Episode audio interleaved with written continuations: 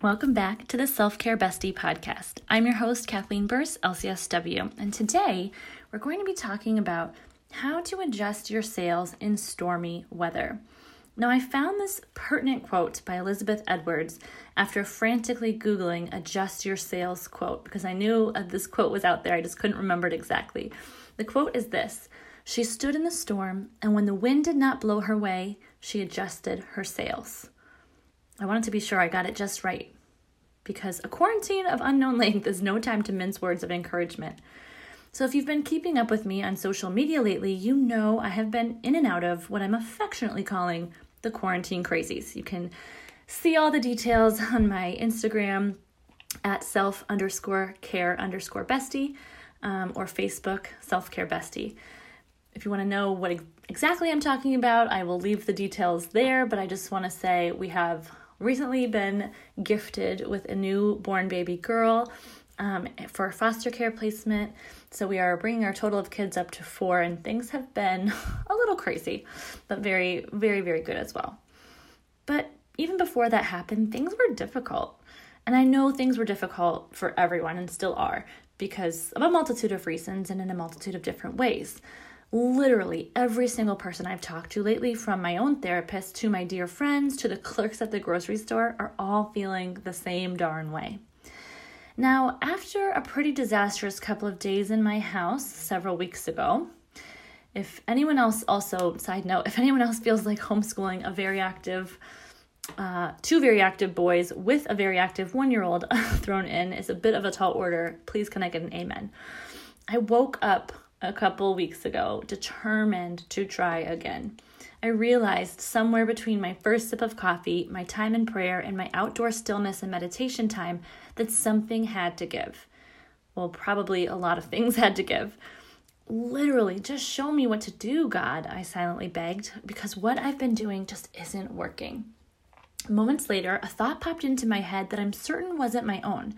When my two older boys were toddlers, we followed a routine that included specific times for outdoor play, independent play, TV time, snack time, and that kind of thing. And they were both definitely the type that thrived on routine, and it gave me a necessary predictability in what was otherwise a very unpredictable season of life.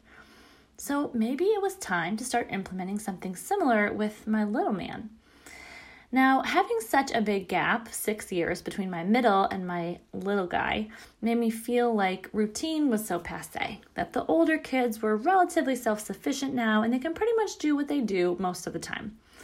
And as a result, little guy has been in the habit of grazing here and there instead of eating every meal and snack in his high chair, watching more TV than his brothers ever did at that age. And my living room looks like FAO Schwarz threw up in it 24 7.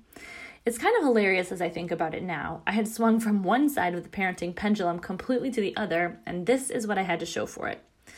Now, toss in the coronavirus quarantine and the task of facilitating my older boy's educations while my husband is working from home and I'm seeing clients remotely and trying to keep up with my work.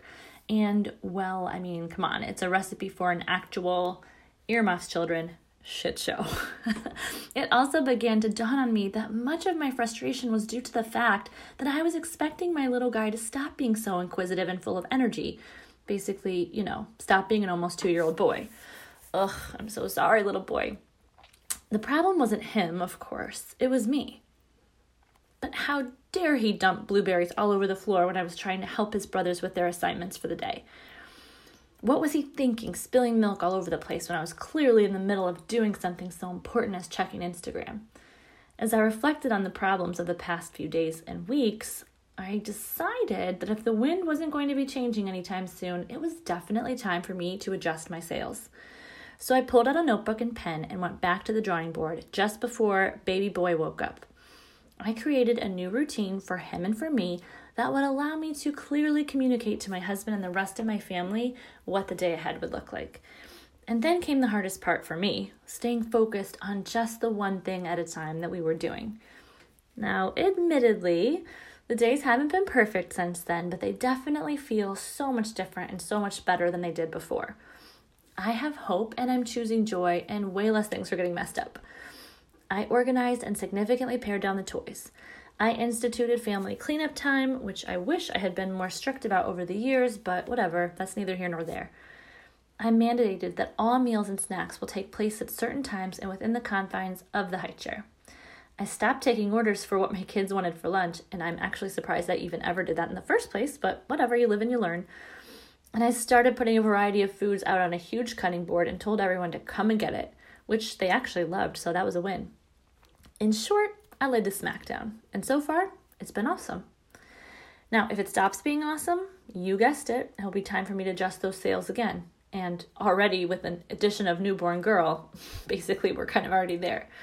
But if you, like me, are feeling like what you've been doing is no longer working for you or serving you during these uncertain times, I'd love to share a few suggestions with you. And as always, feel free to take what works for you and leave the rest. So, my first idea is assess what's definitely not working and list some possible solutions. Give some honest thought to the parts of your day that are the absolute worst. Think about the frustrations that happen over and over again. I would suggest writing down everything that's causing you stress, frustration, and anxiety right now on one side of a piece of paper. Now look at the list on the other side. List every possible solution you can think of in a big old brain dump. Remember what your third grade teacher said anything goes in brainstorming. So if you're having a hard time coming up with more than one possible solution, talk to a trusted friend or therapist and get some outside advice. Even honestly, popping a question into a mom group on Facebook or a quick Google search might be helpful for this. All right, my second idea is narrow your solutions down and try one. I like to tell my clients who may be feeling stuck in their ways to try something new as an experiment. This helps them feel a little safer trying something that might be out of their comfort zone or just way different than what they normally do because it's just for today instead of a life sentence. Change is difficult for most people, myself included, so be gentle with yourself as you're narrowing down your solutions, but also give yourself a real chance to shake up your routine where necessary. Just because you've always done something a certain way doesn't mean it has to stay that way forever. Rank order the solutions that intuitively feel best to you. Okay, number three, notice how things are different. Are the changes you made helpful? Do you have less frustration in certain areas than before? Why do you think that is? Do you think the changes you've made could be a long term solution? Why or why not? Be willing to answer these questions and any others that may arise as a result of trying new ways of doing things. All right, last bit of advice try, try again. Back to the third grade teacher advice. If you try something and it doesn't work well for you, don't be content to settle for the status quo. Continue shaking things up and adjusting your sails until you find something that you can make at least things a little bit better for yourself. Realistically, you may not be able to find a perfect solution to all of your current problems, but you're at least likely to find a few areas that will improve if you're willing to try something new. All right, best of luck to you, my friends. Please don't hesitate to reach out if you need anything. I am here for you. And if you are interested, I have a free guide to reducing negative self talk that you can find on my website, selfcarebestie.com. I hope you guys have an amazing day, and I can't wait to chat with you again soon.